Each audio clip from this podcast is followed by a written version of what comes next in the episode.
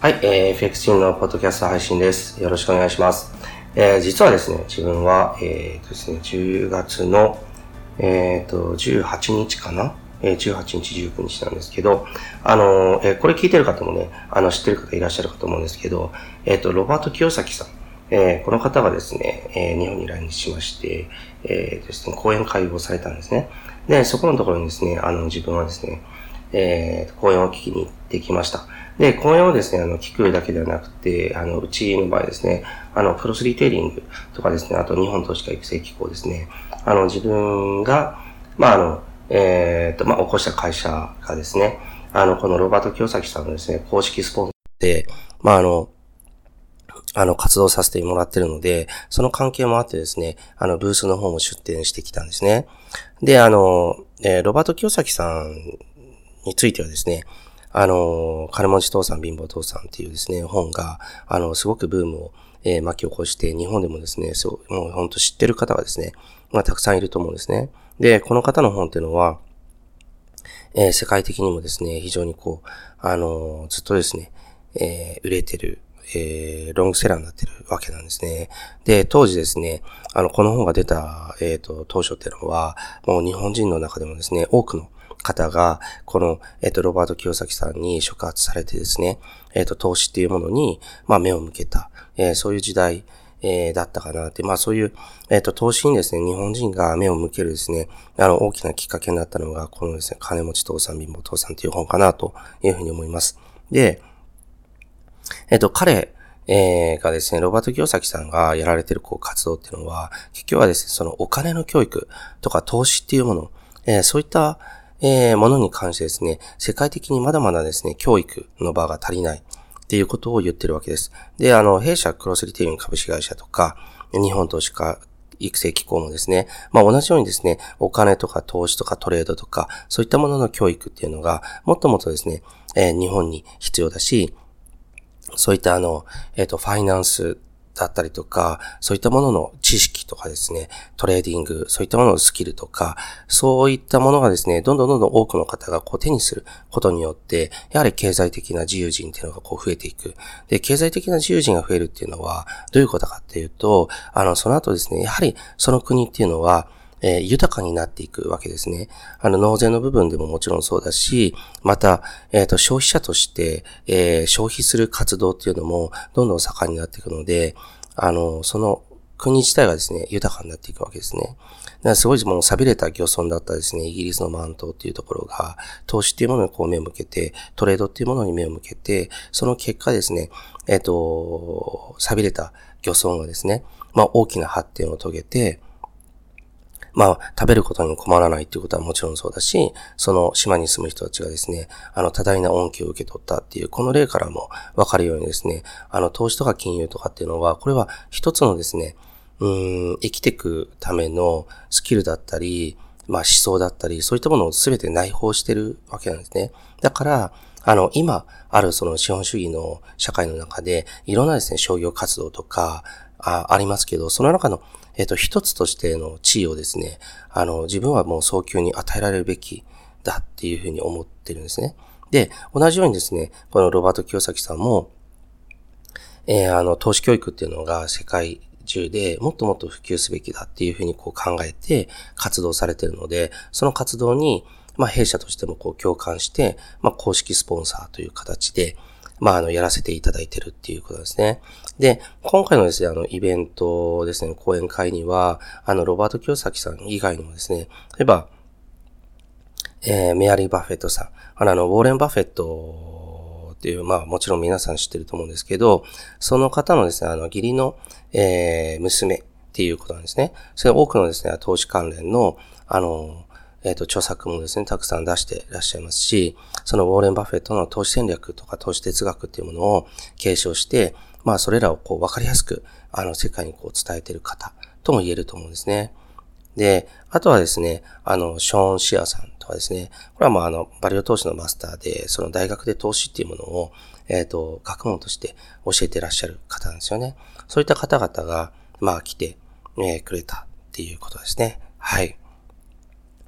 で、じゃあちょっとですね、ここで、そのあの、えっ、ー、と、ロバート清崎さんがですね、まあどういったことにこう触れて話をしてくれたかっていうことですね。ちょっと、えー、お伝えできればなと思うんですけど、あの、彼がですね、言ってることっていうのは、結構こう概念的な部分は、あの、非常にシンプルなんですね。で、どういうことかっていうと、まずはですね、その投資っていうものを学びましょうよっていうふうに言ってるわけです。投資にはですね、大きな可能性があって、投資によってですね、人間っていうのはこう豊かになっていく。で、世の中っていうのは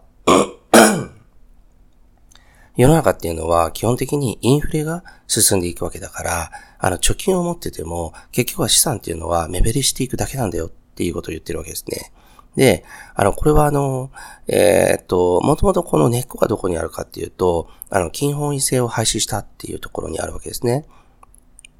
えっと、金、えー、1g の価値っていうものと、あの、ものが、こう、えっと、交換されてた時代。あの、その時ってのは金、本位制ですから、あの、金によってですね、物の値段っていうものは、まあ、等価価値がこう決まるというような状態だったわけです。けれども、それをこう廃止することによって、ドルとか、まあ、円とか、まあ、ポンドとか、いろんなですね、こう通貨がですね、まあ、当然ながら、えっ、と、もともとは、紙なんだけども、紙くずなんですよね。紙なんだけども、えっと、金本位性、金本位性が廃止されたことによって、それらの紙くずがですね、えー、価値を持ち始めたわけなんですね。で、価値を持ち始めたわけだけども、でも、そもそもがですね、紙なので、あの、実体はないわけです。ないというか、紙という実体はあるけども、あの、金というふうに、もう世界共通のですね、あの、実体というものはそこにはないわけですね。で、ないとどうなるかっていうと、もう結論から言うと、バブルがどんどん始まっていく。インフレがですね、進むわけですね。つまり、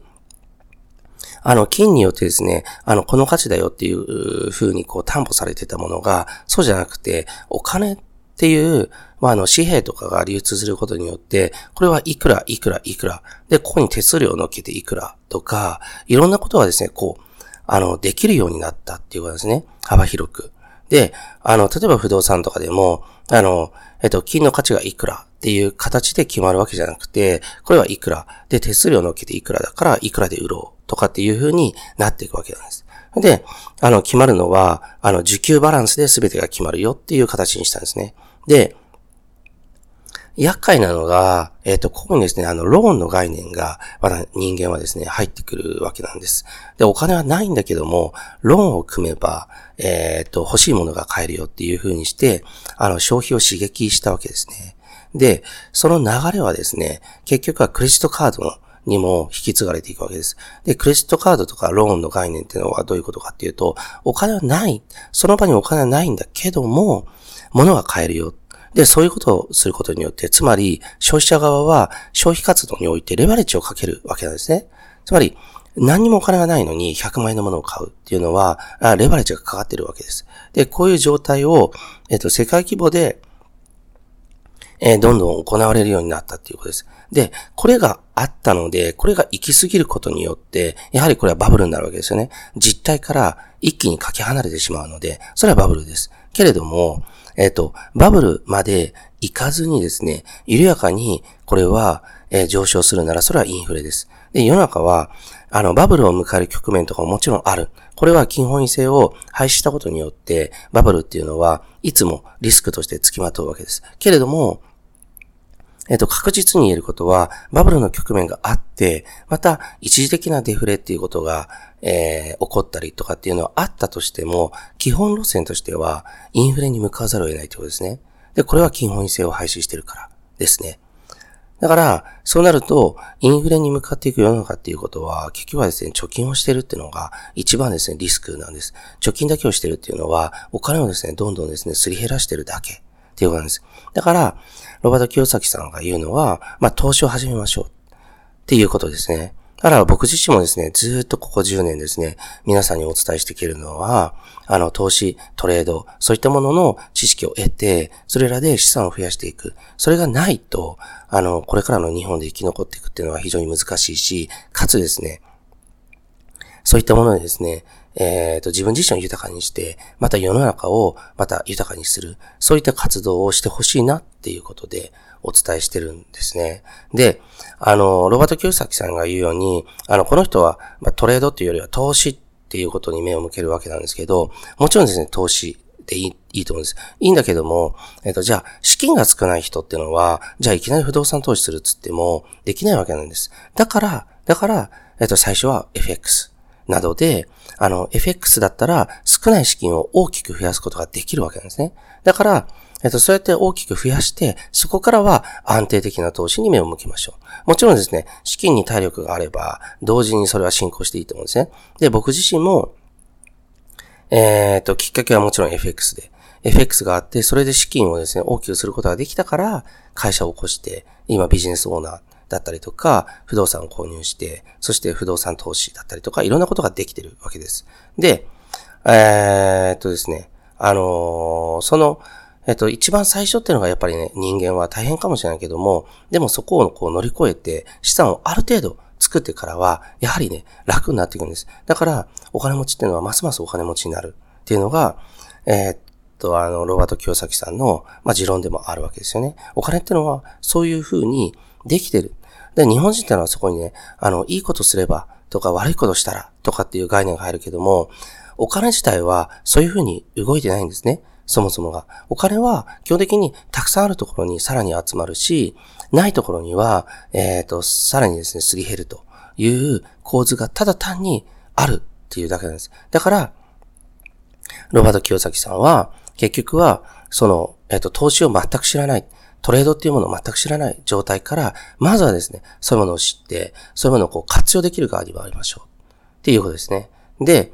あのー、まあ、僕自身もやってることなんですけど、あのー、ロバート清崎さんはね、あのー、お金持ちっていうのは、この税金とか借金っていうのをこう、うまく使って、そして、さらにお金持ちになっていくよっていうふうに言ってるわけなんですね。で、あの、えっ、と、今アメリカの大統領のトランプさんもですね、あの人も、そうですよね。あの人も不動産王みたいになったわけですけど、あの人自身も一定の水準からこう爆発的に、え、お金っていうのが増えていった、資産が増えていった。で、それは何かっていうと、やっぱり税金の仕組みがあったからだし、えー、まあそれをですね、うまく活用できたわけですね。税金と借金をうまく活用したからっていうふうに本人が言ってます。で、その通りだと思います。あの、ロバート清崎さんも同じことを言いますね。あの、普段ですね、普通に、例えば会社勤めしてて、えー、っと、まあ、税金とかの知識も一切なしで動いてるっていう、まあ、会社から、給与から、あの、税金というのは手引きされる。もちろんこれはですね、あの、会社が取ってるわけじゃなくて、そのままですね、国とか、あの、えっ、と、都道府県に納めるわけなんですね。でも、例えば、お金持ちとか、投資を知ってる人はじゃあどうするかっていうと、まずはですね、減価償却の資産というものに目を向けるわけなんです。で、減価償却の資産っていうものは、結局はですね、その資産をですね、まあそこにこう投資をして資産を持てばですね、あの、税金が安くなりますよっていうことですよね。で、僕自身も活用してます。不動産とかを持って、で、もちろんですね、不動産を持ったとしても、あの、僕は日本国内の不動産ってのはほぼ持ってないんですね。日本国内のものは、持って原価償却資産として持って節税したとしても、結局その後ですね、出口がですね、難しい。売るときに売れないとかっていうのがすごく多いんですね。だから、僕はそうじゃなくて、ニュージーランドの不動産を、えっ、ー、と、メインに買うわけです。で、それによってですね、あの、税金を抑える。で、あの、ニュージーランド不動産を例えば買うときにですね、あの、自分の自己資金を使わなくても、えっ、ー、と、どっかからこう、お金を借り入れる。で、それで、えっ、ー、と、節税もするということですね。つまり、自分自身の資産っていうものを、こう、傷つけることなく、えっ、ー、と、税金も安くして、かつですね、えっと、えっと、投資からのリターンも得るっていうことですね。で、こう、あの、ロバート京崎さんも同じように言います。お金がある人っていうのはやっぱりこれができるんだと。投資の概念を知ってる人っていうのはこれができるってことですね。あの、何かに投資して、そしてその分にかかる、え費用をですね、経費として落とすことによって、えー、っと、税金は安くなる。税金は安くなるんだけども、あの、それによって、えー、っと、かつリターンがある。で、あの、税金は少なくなるし、リターンは増えるし、普通の人より。人よりですね。でも、自分の資金っていうのはこう使わずに、借り入れで行うってことですね。この仕組みを理解して投資をこう、あの、繰り返していけば、あの、資産っていうのはどんどん増えていくよっていうことですよね。で、あの、投資家がですね、金持ちになっていってるところっていうのはもうすごくですね、シンプルなんです。あの、世の中はインフレに向かうんだから、貯金してちゃダメだ。これがまず一つ。で、じゃあ、あの、どうすればいいかっていうと、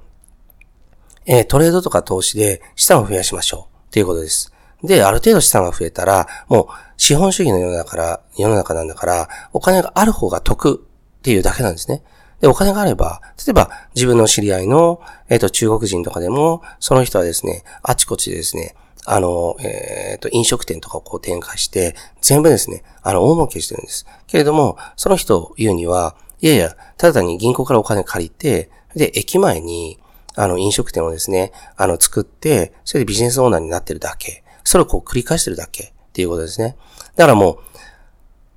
あの、もうそういう感じなんです。やってることっていうのはすごく単純なんですね。けれども、それをやるにはお金が必要。ではそのお金はどっから埋めばいいかっていうと、僕自身は一番最初は、あのえっ、と、FX とか、あの、そういったものしかないかなと僕は思います。トレードしかないかなっていうふうに思います。だから、その入り口のところっていうのは、